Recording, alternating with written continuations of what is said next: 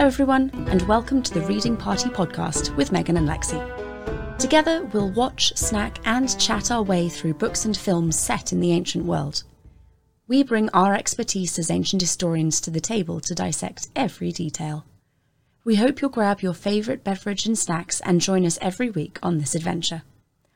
Before we start spilling the tea, a brief note on our content. The Reading Party podcast is created for adult audiences. The stories of the ancient world are full of violence and undisguised sexual content, and your hosts aren't afraid to curse up a storm. For those reasons, this podcast is not suitable for under 18s, and certain episodes may not be suitable for those living with trauma. This season, we're focusing on stories set in ancient Egypt, and we'll be bringing in guest hosts that are subject matter experts to help us really dig into the history of what we're reading and watching. With that in mind, let's get going. Lexie and I have our teas and are so ready to start spilling the tea on a ton of ancient stories.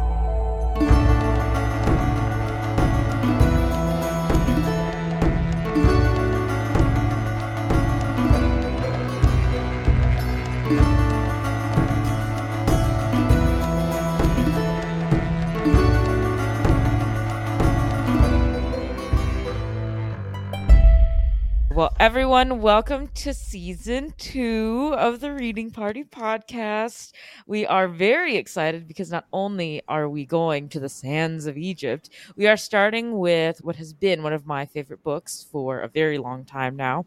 We are reading River God, and also with the new season, we're doing a new thing where we are going to have some guest hosts come on who are subject matter experts. So today we have with us our friend Brianna Jackson, who's an Egyptologist, and she's currently in Cairo. It's very exciting.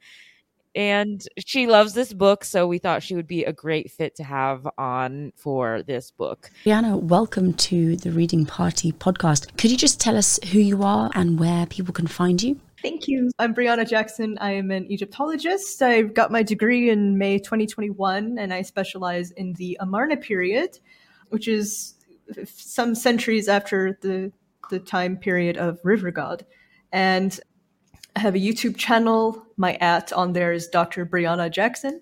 And I'm also on X Twitter, Baladria, Instagram, The Real Baladria, and Threads. But who the hell uses Threads? I mean, and I think that's all of the places where I am. Oh, I have a website as well, brianacjackson.com.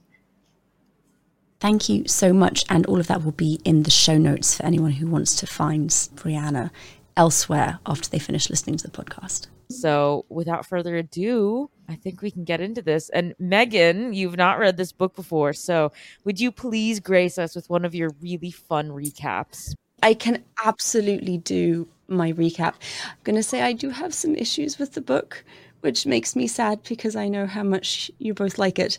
But it's very nicely written and really, really long book. I've read to about the halfway point, and that's 400 pages. So my summary is not going to be as detailed as it would normally be because we would be here for like three hours. It's from the point of view of slave in a very powerful Egyptian household. His master is what Grand Vizier Lord Intef.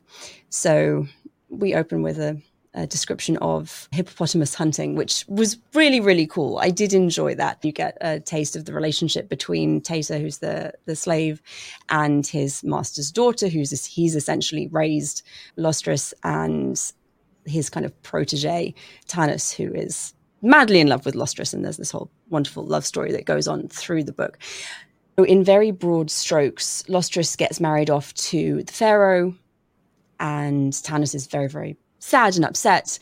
And due to something that Tanus had, had done previously, the pharaoh essentially says, You have two years to rid Egypt of these roving bands of brigands, or I will kill you. Fantastic. Good, good. Well done. So Tanus is heartbroken because his lady love has been married off to Pharaoh. She's kind of pissed, if we're honest, because she thought that she was going to be married to Tanus, and she's not. She's married to the Pharaoh, who seems like a nice enough man, but she's not in love with him, and he's quite a lot older than she is, which, you know, to be fair, is the fate that we do do expect for most noble born women of this time period. You kind of get married off to an old dude and make babies for him. So I think Lostris is maybe the only person who's terribly surprised by what happens at this point.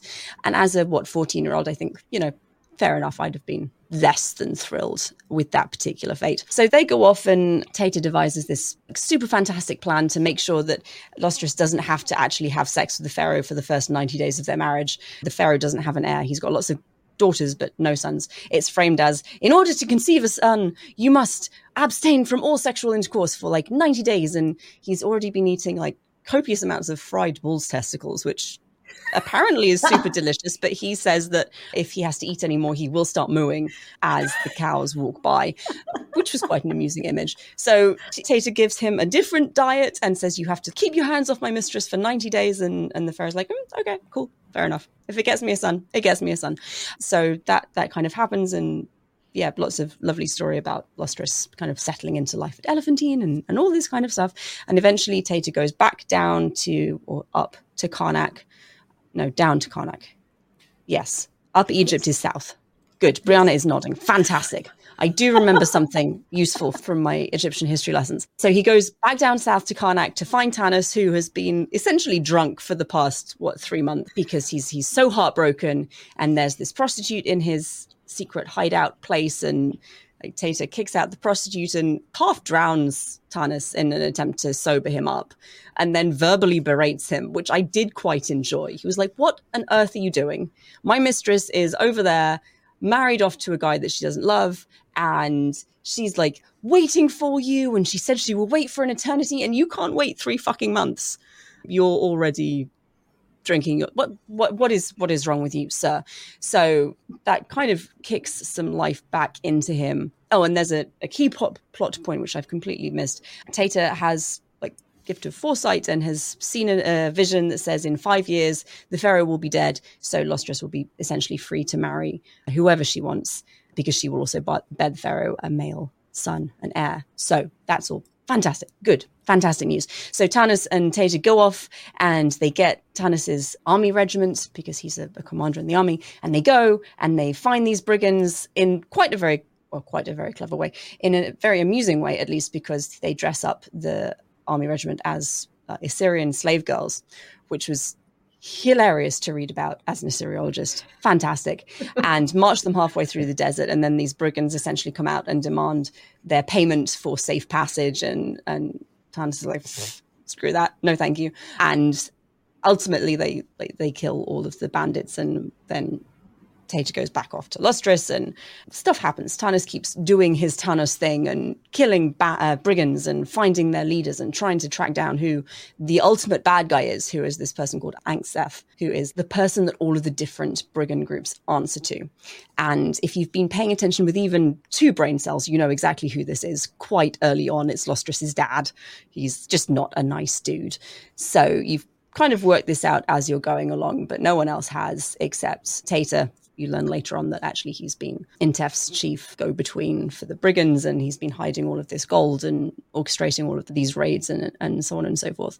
So while Tanus is off doing his thing and getting a reputation as being essentially God himself, he's referred to as Ankhorus, which is brother of Horus. So we've got Ankseth, Ankhorus. Fantastic. Lostris ultimately thinks that Tanus is dead because Tanus has faked his own death. So she's starving herself as well. Teenagers, seriously teenagers. And I have a hearty amount of sympathy because I do remember being this kind of age and being deeply in love with someone, and it is all encompassing. When you're that age, really, that is all there is to life. So yeah, she's she's trying to starve herself, and Taita gets back and is horrified to find that she's almost dead. He like, if I had arrived tomorrow, then then she would have been too late. So he nurses her back to health, and the pharaoh is told once again, "You like you have to leave this girl alone." And to his credit, it's not like he's been demanding that, that she have sex with him while she's been starving herself. Like, no, no, just just leave her. She'll she'll be strong and healthy and, and give you a son. Don't worry, don't worry. So she gets back to her full health and is deeply thrilled to hear that that Tanus is alive. Hooray! And that he's this amazing hero, Ankhorus, hooray! And Taita tells her all of these wonderful, heroic, majestic stories about her love, and it's it's wonderful, and it's kind of star-crossed lovers with a healthy dose of over enthusiastic children type thing. Yeah, it's adorable. It's absolutely adorable. And anyway, sorry, I'm getting very distracted. There is at one point a royal cheetah hunt, and Lostris goes out into the desert with all of the rest of the court. And Taita has arranged for Tanus to come and meet them there because they haven't seen each other for for months and months and months. And it's far too long when you're a teenager and you're in love. So they meet each other, and there's this massive wind and sandstorm that blows in. So they hide in this cave system, and Lostris and Tanus have a lot of sex. We'll get to that later because the framing of that is one of the things I have issues with. But they have lots of sex, and then after two days, the sandstorm dissipates, and Tanus fucks off and does his his killing of brigands thing, and Lostris and Taita go back out and it's like, it's a miracle! The Lady Lostris has returned and she's alive, and hooray! Everyone's very happy. And ultimately, it turns out that Lostris has conceived a son, not with the Pharaoh, but with obviously, you know, Tanus, because it wouldn't be a decent love story if she had to carry a child that wasn't the child of her beloved. But the Pharaoh obviously is told that it's his because you're not going to tell the Pharaoh anything else. And then we get to the big reveal where we find out that Intef, Lord Intef, is in fact Ankseth and has been orchestrating all of these raids, and he is responsible for the ruining of Tanus's father. We're not entirely sure why. I'm hoping at some point someone tells us what the fuck was going on there, because it seems very extreme for it to be just a personal dislike. And Intef tries to say, no, no, no, it's not me, it's not me, it's not me. And it's done in this very public arena. Tanus says, if there's anyone here who, who knows, who had dealings with Lord Intef as Ankseth, step forward and give me evidence. And Taita stands up and essentially says, well, hi. I kept all of his books. I was his personal messenger for years and years and years. I can show you where the, the gold that he's been siphoning off uh, is hidden. And the Pharaoh says, Well, if there's gold, I would very much like to see it, please. So ultimately, Intef is found guilty because he is very, very guilty. But of course, he escapes. Hands up who did not see that one coming. No one's hand is up because everyone saw this coming. So he escapes and fucks off, and we're, we're not entirely sure where the hell he's gone, but he's gone somewhere. And at this point, there's like three quarters of the book left. So you know this guy is coming back at some point like probably in quite a major way. So yes, that kind of carries on, and, and Lostris has her baby, and it's it's deeply lovely and very moving. And Tanus gets promoted because Lostris is now like queen. She is chief wife of the pharaoh, so she's queen. And she very casually suggests that maybe Tanus should be promoted because she hears such good things about him as a military commander. But of course, you know best, my my divine husband. And the pharaoh's like, I had that same thought this morning, my dear. Thank you. So Tanus is promoted, and everyone's very happy, and it's all wonderful. And then Egypt gets attacked the delta gets attacked because at this point Egypt has been split into two kingdoms. There are two pharaohs. It's a whole it's a whole thing. Northern Egypt is attacked and defeated by the Hyksos, and I'm like, oh, good, Hyksos. I know what we're doing now. I remember the Hyksos. Ha! It's been a hot minute since I did Egyptology, but I do remember the Hyksos. And then you have this whole battle scene, and there are these chariots that are amazing, and they're like ships that go across the sand, and no one's entirely sure what the fuck they are, and no one's seen a horse before. And I can see horses being quite scary if you've not seen them before, and suddenly they appear and they're pulling these chariot things, and there are men on horseback with like spears and bows and arrows and stuff. And the army gets roundly defeated.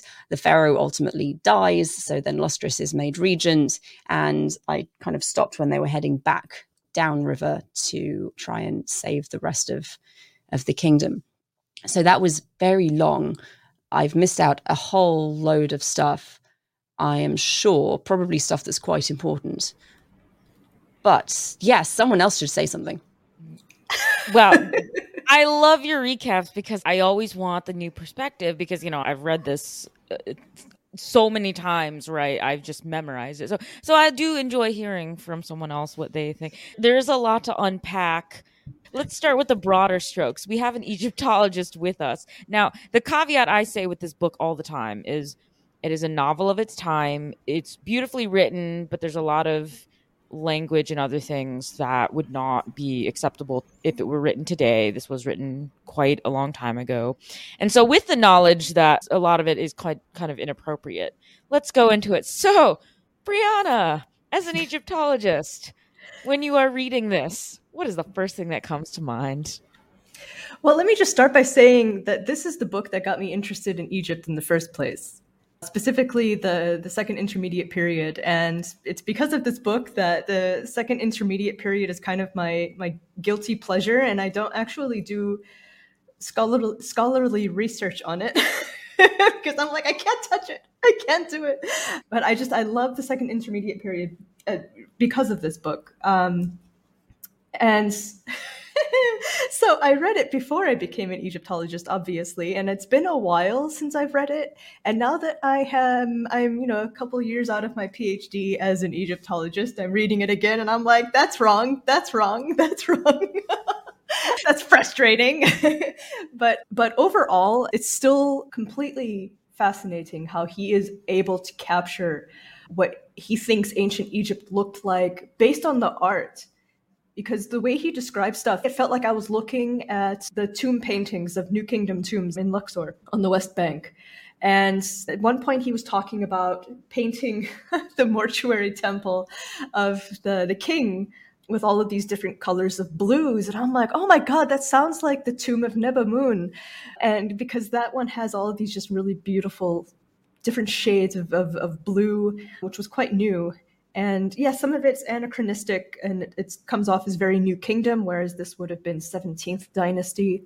I mean, I, I can, can give a, a list of things. I, I don't know how, how long you want me to, to go with that. But like in, in general, I think if anybody wants to have an imaginative understanding of ancient Egypt. This is still a pretty good book for that. Good, good. I think one of the parts of the book that I love the most in the beginning is the pageant that goes crazy off the rails. Very violent and bloody one. Yes, and it is unfortunately one of the more graphic parts. But I mean, we can't not talk about this. But now, did they actually stage this pageant in ancient Egypt at this time? Would that have been like a thing, or was this completely just let's throw that in there? You know that that's a really excellent question. There's so much that we don't know about practice of cult because this is stuff that would have taken place in towns. And you know i mean a lot of the stuff that we know about ancient egypt is based almost entirely on a funerary context. But we do know that there was an annual festival of osiris in abydos. Whether this took place in other cities it's possible. In the middle kingdom traveling to Abydos annually was a major deal. There's this really cool stela that's at the Louvre Museum. I don't remember the name of it, but it dates to, I think, the 11th dynasty. I actually have a video on it. It has this really interesting register that sh- seems to show the festival of Osiris taking place.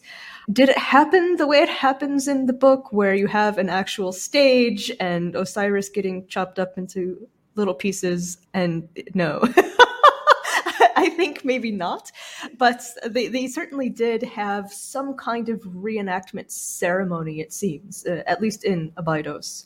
And I think in ancient Egypt, a lot of stuff wasn't really something that was available to everybody to see. It was more mysterious, it was more symbolic to the level that it's described in in this book i think that's pure fiction but it's it's still pretty awesome because it, it helps the reader to understand some parts of ancient egyptian religion and how central it is to their culture.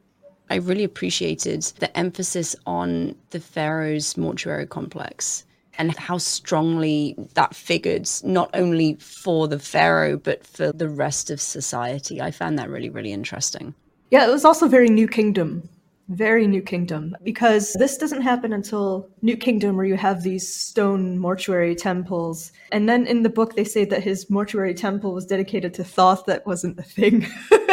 but in general, yes, especially what we see in the New Kingdom, and obviously in the Old Kingdom with all of the, the pyramids, and Middle Kingdom with pyramids as well. But on a smaller scale, it is very much a, a focus of everybody. I mean, how can it not be? It's this massive monument that's taking up a lot of space and a lot of labor force.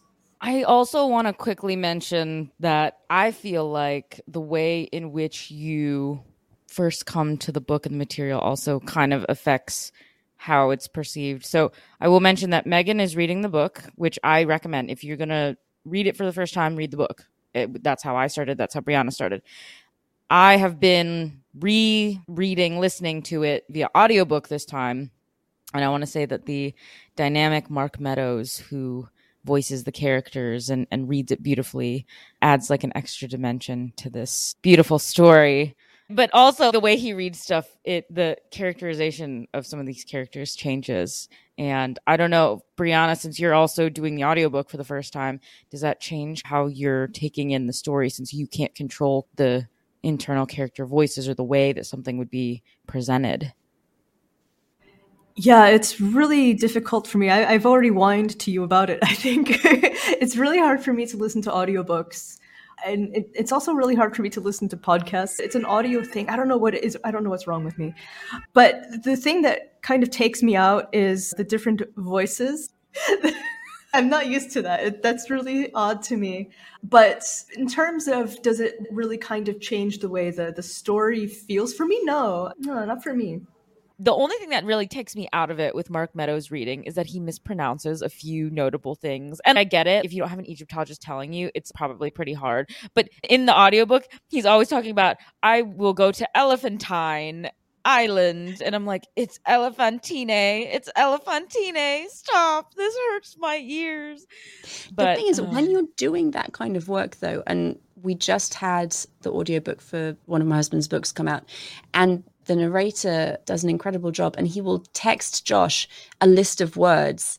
I need pronunciations for these. If you're doing that kind of historical work and you're not 100% sure, it needs checking because, yeah, your average person maybe isn't going to know. I mean, I think I already mispronounced it anyway, but enough people will know that it's going to be jarring. So I feel like if, if this is your job, you should probably just check that's just the big one that I noticed. I feel like there's more. Brianna, have you noticed him mispronouncing some other major things? Because Egyptologists do pronounce things differently themselves. There are people who will say elephantine, elephantine, and it's not always across the board the same pronunciation. As you as you already know, I was listening to the audiobook. I don't have the the physical copy with me. He was pronouncing some ancient Egyptian words and I wanted to see them written because I wasn't sure what the words actually were. And I was thinking, well, it would have been a good idea for me to double check on this. And he did invent some meanings, like Lostris's name doesn't exist at all in ancient Egypt. That's, there's nothing. Egyptian about her name, but he invented a, a, a, meaning for it. I did actually pick up on his elephantine. I did pick up on that, but nothing else really stood out to me except for ungent. He would say unguent. Isn't it ungent? Like an ungent jar? I think so. Like That's the, how I would pronounce it. Yeah. Yeah. He was like unguent. it was very. Oh. Maybe that's a, a, a different like dialect British yeah, because he's a British man. So I'm like, why is this hard to pronounce with your very posh sounding British accent? Maybe that is the posh version of it. I don't know.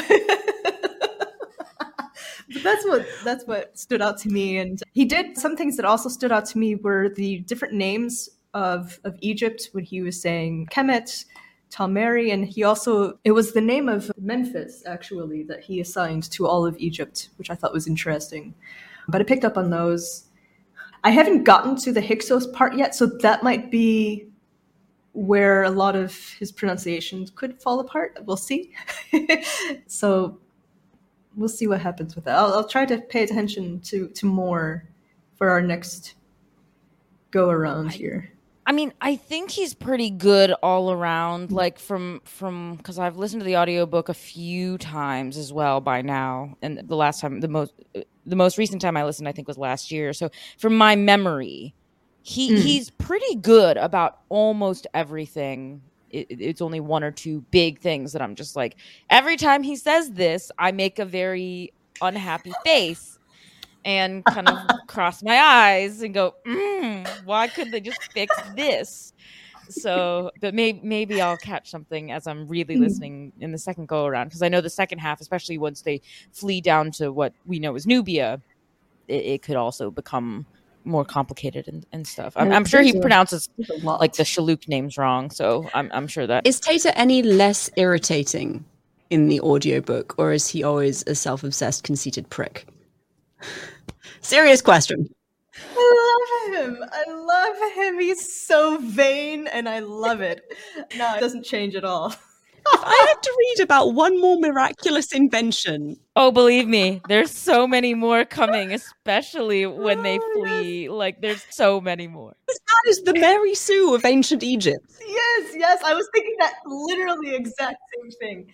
Yes, exactly. Oh my god, it is it's hilarious. I mean it's fantastic. And it goes so well with the kind of like hyperbolic language that the author uses. I think it's fantastic. I love Taita. That's part of what I mm-hmm. think makes him so great of a character to me. Because I'm like, if it was Taita being smart and amazing and being able to have these magical powers and do all these things, but wasn't vain, I would kind of be like, that's boring. You should like hype yourself, be your own hype man because you're amazing. But he hypes himself because he's so fucking vain. And he's like, I am not going to brag, but you know. But I am incredible. yes, but I did it perfectly. And I, I love when he comes back.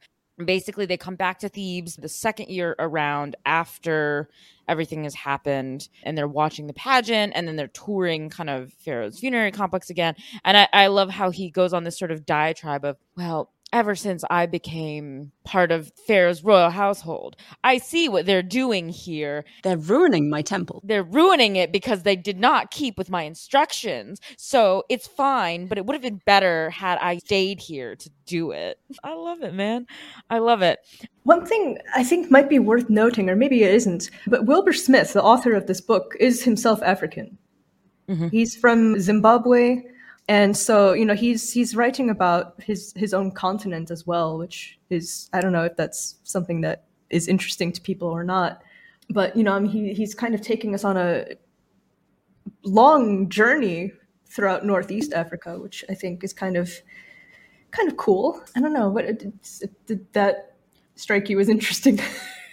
I mean, it affects the way that I see and understand how he wrote it because I mm-hmm. guess also that for me at least there is language in the book that a modern reader would definitely read and be like, "Oh, that's super racist," or think that just like this is inappropriate.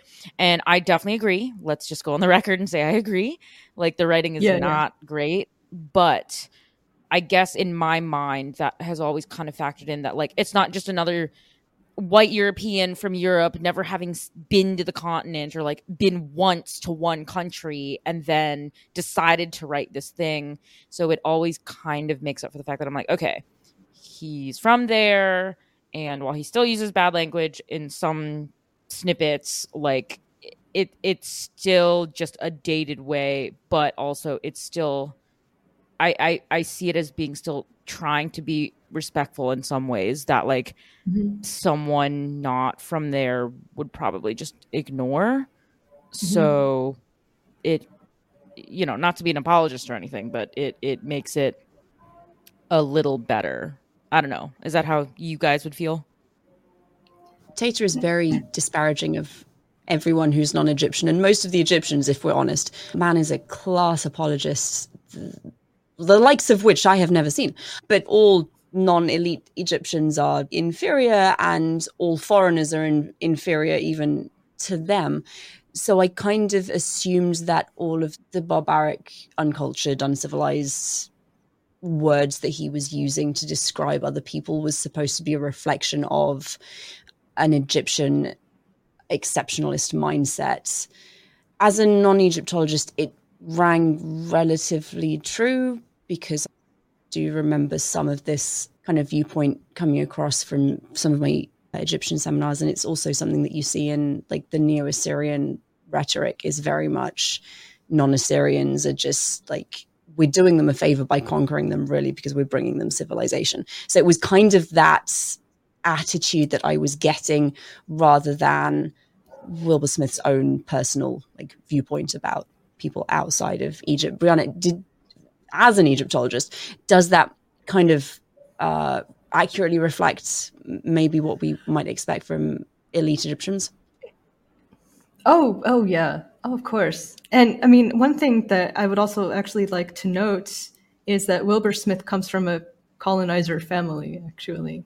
And I feel as though he is writing Taita a, a lot as himself is also written in first person narrative. So I think maybe some cultural bias is slipping into his writing there. But for ancient Egyptians, oh my God, yes, like the, the xenophobia and was was pretty outrageous. And it is kind of frustrating that Taita, who is a slave, and I think in later books, I think it's in the Seventh Scroll, which was actually written before River God, if I remember correctly.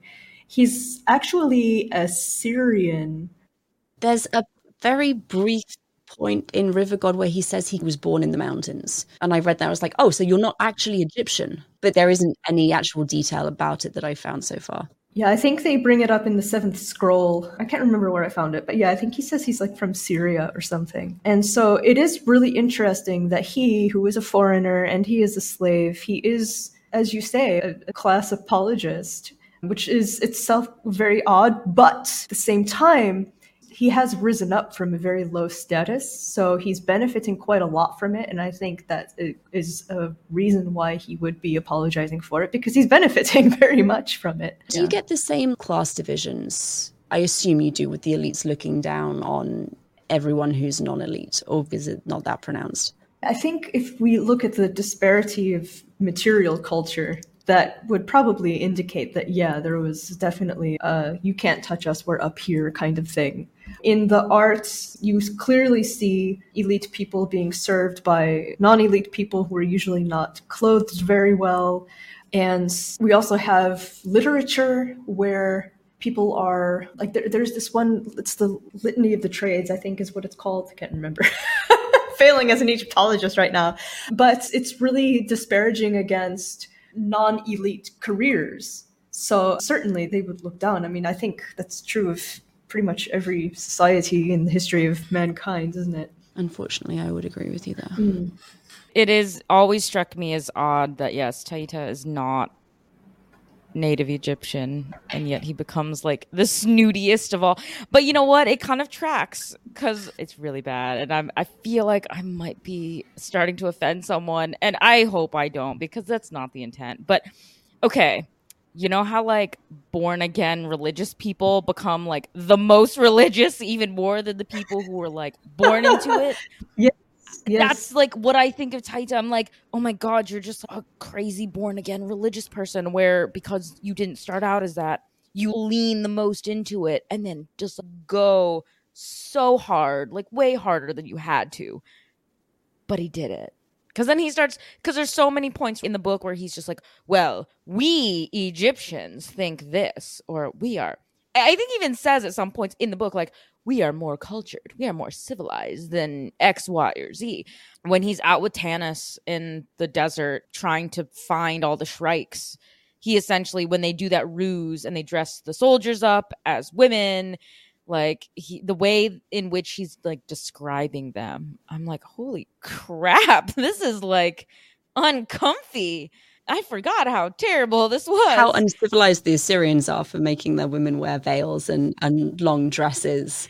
And we're a much more civilized country. Our women wear skirts occasionally. That, that is very ancient Egyptian. That, that actually is. I mean, you see this in the story of Sinuhe, where Sinuhe, he's very high up in the in the court, and then the king dies and somehow he thinks it's his fault even though he wasn't there. And he runs away to the levant where he builds a life and he starts dressing like a levantine. He grows facial hair. And then the new king senwosret sends somebody to go bring him back home. And he goes back home and they're like ah who are you?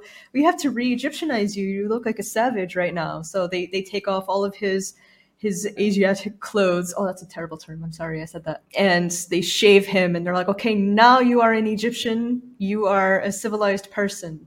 So this is definitely something that the ancient Egyptians thought. And they complained, I don't know what the text is, but they've complained about the food that people eat in Nubia and how it's just, it's not Egyptian. If you're not eating Egyptian food, if you're not speaking the Egyptian language, wearing Egyptian clothes, following the Egyptian gods, then you you are just basically not even human at this point. It struck me though because as you see the description of the Assyrian women and how he's just disparaging this and he's just like oh, this is strange and weird. It got me thinking cuz as a classicist, right? I'm flashing back to accounts of the Persian wars when you have all the Greeks being like of course they are barbarians they wear pants. What self respecting person wears pants? And these barbarians, bar, bar, bar. And it's very funny that you have like similar accounts in the Greek sources being like, how uncivilized is it that you wear pants? I mean, goodness me. I found it funny that you're being disparaged for uh, essentially being the opposite, you the most opposite you can get of being promiscuous which is so funny because we these days you're like, oh, short skirts, you're gonna get in trouble. That ha- that is not appropriate. You need to cover up and be modest. And I'm just like, modesty is so like 2000 BC, disgusting, terrible. You need to be more promiscuous. Practically Assyrian. That's just living in the Stone Ages, people. Yes, like it's terrible. Like like how dare you be modest? How awful.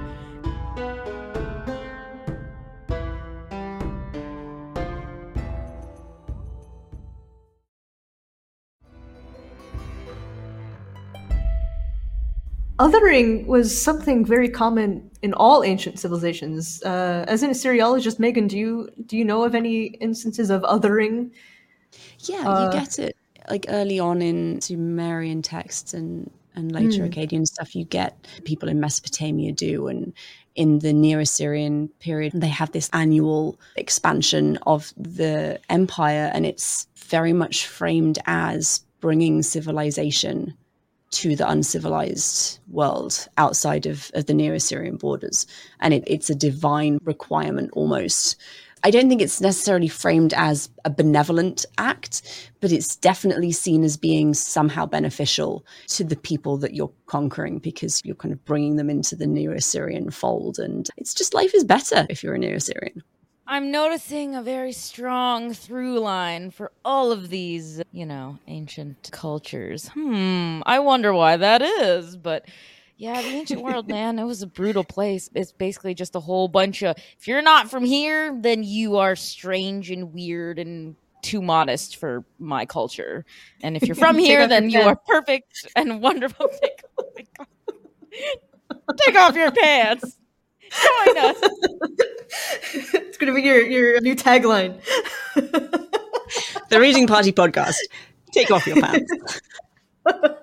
Which brings a whole different connotation if you're speaking British English, by the way. Oh gosh. Okay, before we devolve more, I have to get to the other big through line. Our love struck teenagers. And knowing I forgot Lostris was 14. I literally forgot her age. But then when I was like, she's 14, I was like, it's Romeo and Juliet. She was 14. It's Romeo and Juliet with a creepy foster father who is in love with his daughter. That whole relationship, I I know.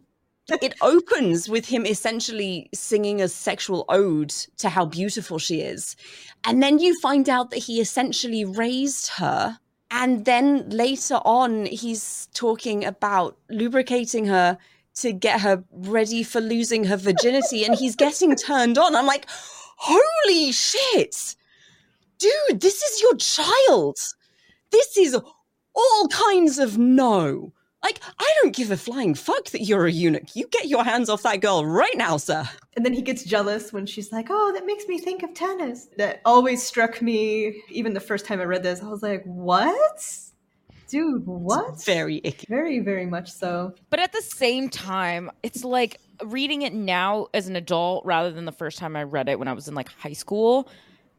It also strikes me because I think now when I sort of hear the backstory of he was gelded later than most eunuchs, so he'd already known the love of a woman and he knew what proper romantic uh, love and feelings were and all these things it kind of changes the way I read it. Like it's still inappropriate as fuck, but like it mm. also still changed how I perceive it because he loved her in a way that like probably another eunuch wouldn't have. And I'm sure if he wasn't a eunuch, he wouldn't have been all father. I don't know. So it just I I read it more like still inappropriate, but I still have more sympathy for him because it's very much like you wouldn't have chosen to be like the uncle figure the sad, sad it, it is it's, his life is very tragic, right? And his early life, especially, no question, horribly tragic. But if you're thinking sexually about someone who but I read it more like it's not like an raised as a active.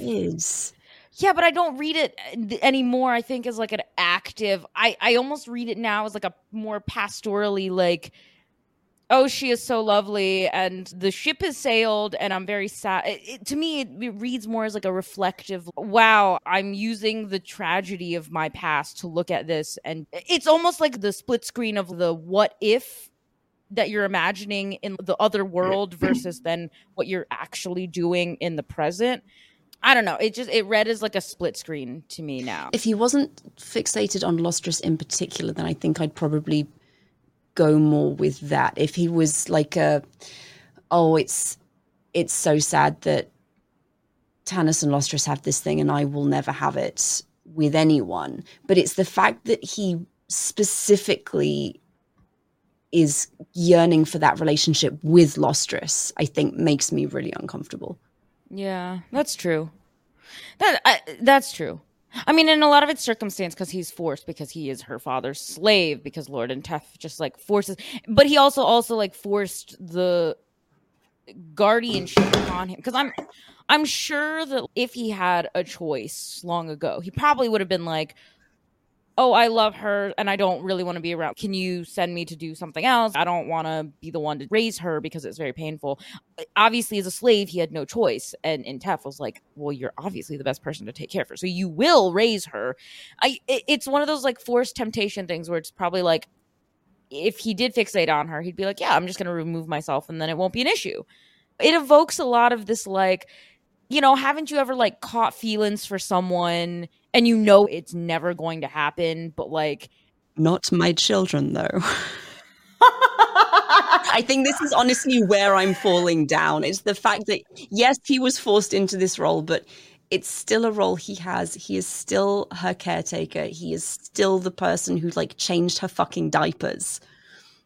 Mm. okay, I will admit I am not a parent, so I can't come at it from that perspective. I mean, but also I'm like, they're not blood related. Yes, he did raise her, but they're not related. S-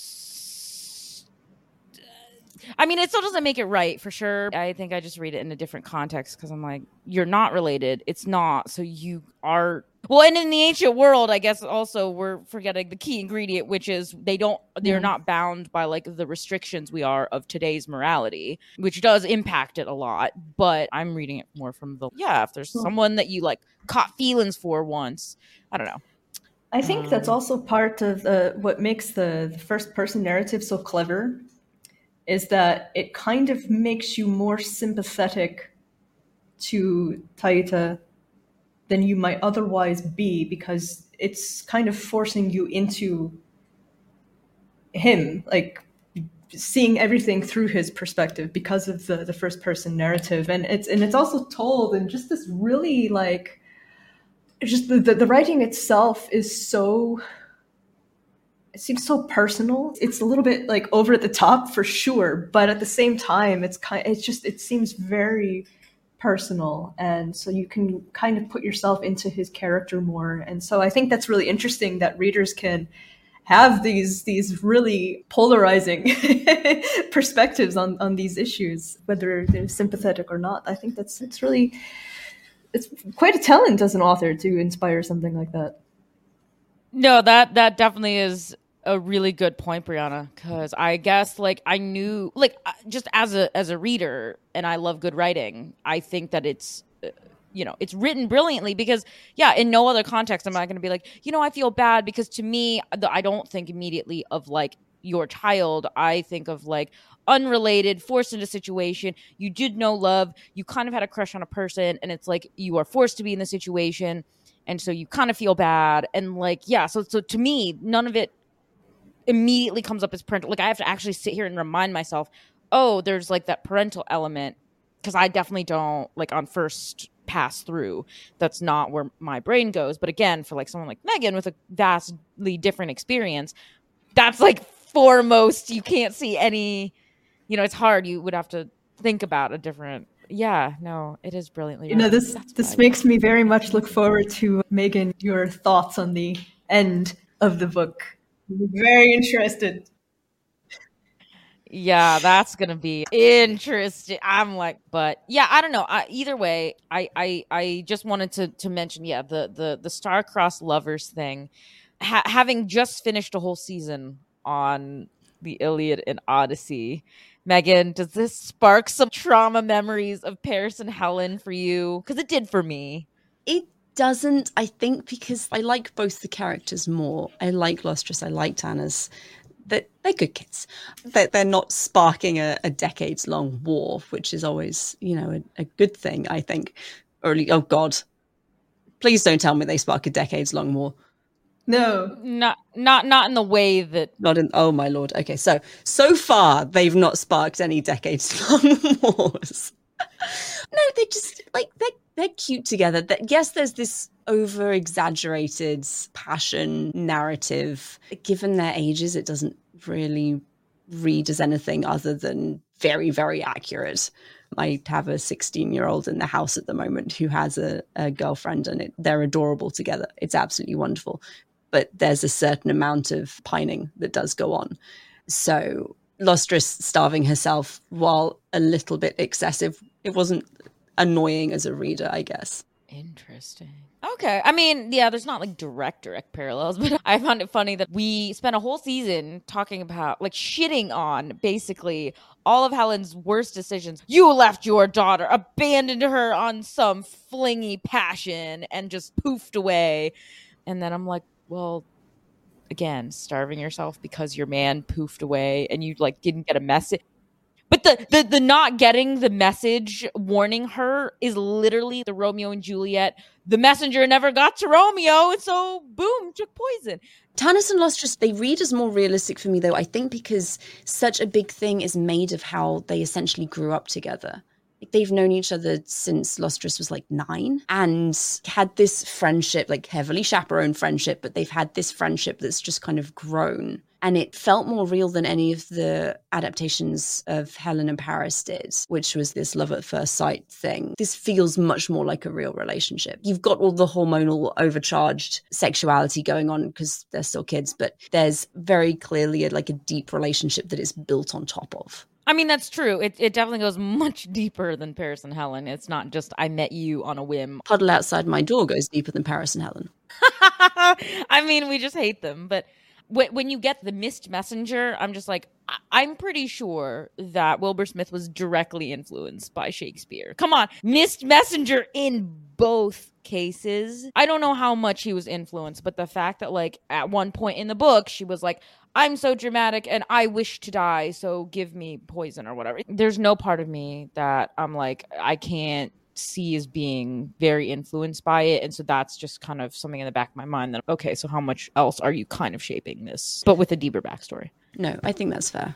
We've got a, a couple of minutes, but I wanted to ask you and Brianna what parts of the book you're most looking forward to going back over for our next episode. Oh, good question. I don't want to say it and give it away. I have a couple. The the very end, for one, the last page. I was sobbing hysterically on a train on my way home from college when I read it for the first time. So I, I look forward to that. Okay. But also there's this this really awesome moment when Taita encounters other people and he's with them on his own for considerable time and he learns a new language. I'm going to leave it as vague as that, but I loved I love that part. I think it's funny. I like it. oh, I know exactly what you're talking about for both, and I remember that last page. I was also hysterically crying. I was not on a train, but I was hysterically crying. No shame. I, it's funny because I honestly have to say though, I think one of my favorite things in the book. I mean, and it's really kind of horrible actually because it's sad but what sparks the excitement for the second half of the book in the first wave of the hyksos invasion taita meets the stallion on the battlefield. The way it was written i just remember that got me like hysterically crying as well. But this one interaction sparks kind of in the whole second half so i don't want to spoil too much but essentially the, the broad brushstroke of it all is that that sparks Taita getting horses to become a big part of the egyptian culture.